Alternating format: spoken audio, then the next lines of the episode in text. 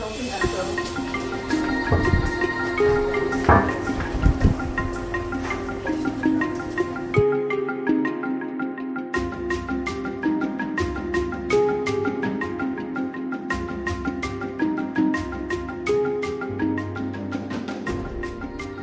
are standing here at the Quantop laboratories at the Niels Bohr Institute, University of Copenhagen, and we're very excited with the latest news of a big grant from the Novo Nordisk Foundation uh, given to us for the development of quantum biomedical sensing.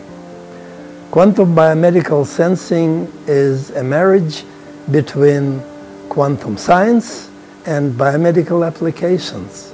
So we're using little devices like that one, which we have been developing for many years for testing and identifying possible causes of diseases and uh, eventually trying to see how they can be remedied. So we have been developing ultra-sensitive sensors for electromagnetic fields.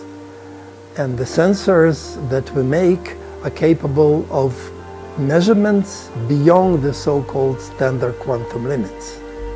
So now, with the new grant, we would like to employ those sensors for real-life applications in medical diagnostics and so on.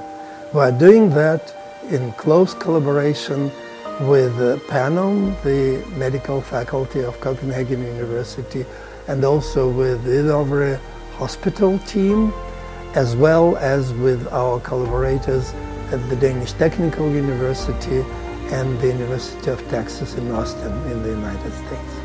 The field of quantum technologies has gone a long way in the past 30 years from developments of the principles for quantum sensing, quantum computing, and quantum communication to what we can now call real-life applications.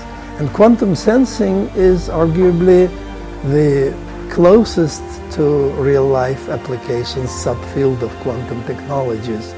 Therefore, we're very excited to be able to use the quantum principles of measurement control towards detection of the disease and prevention of it.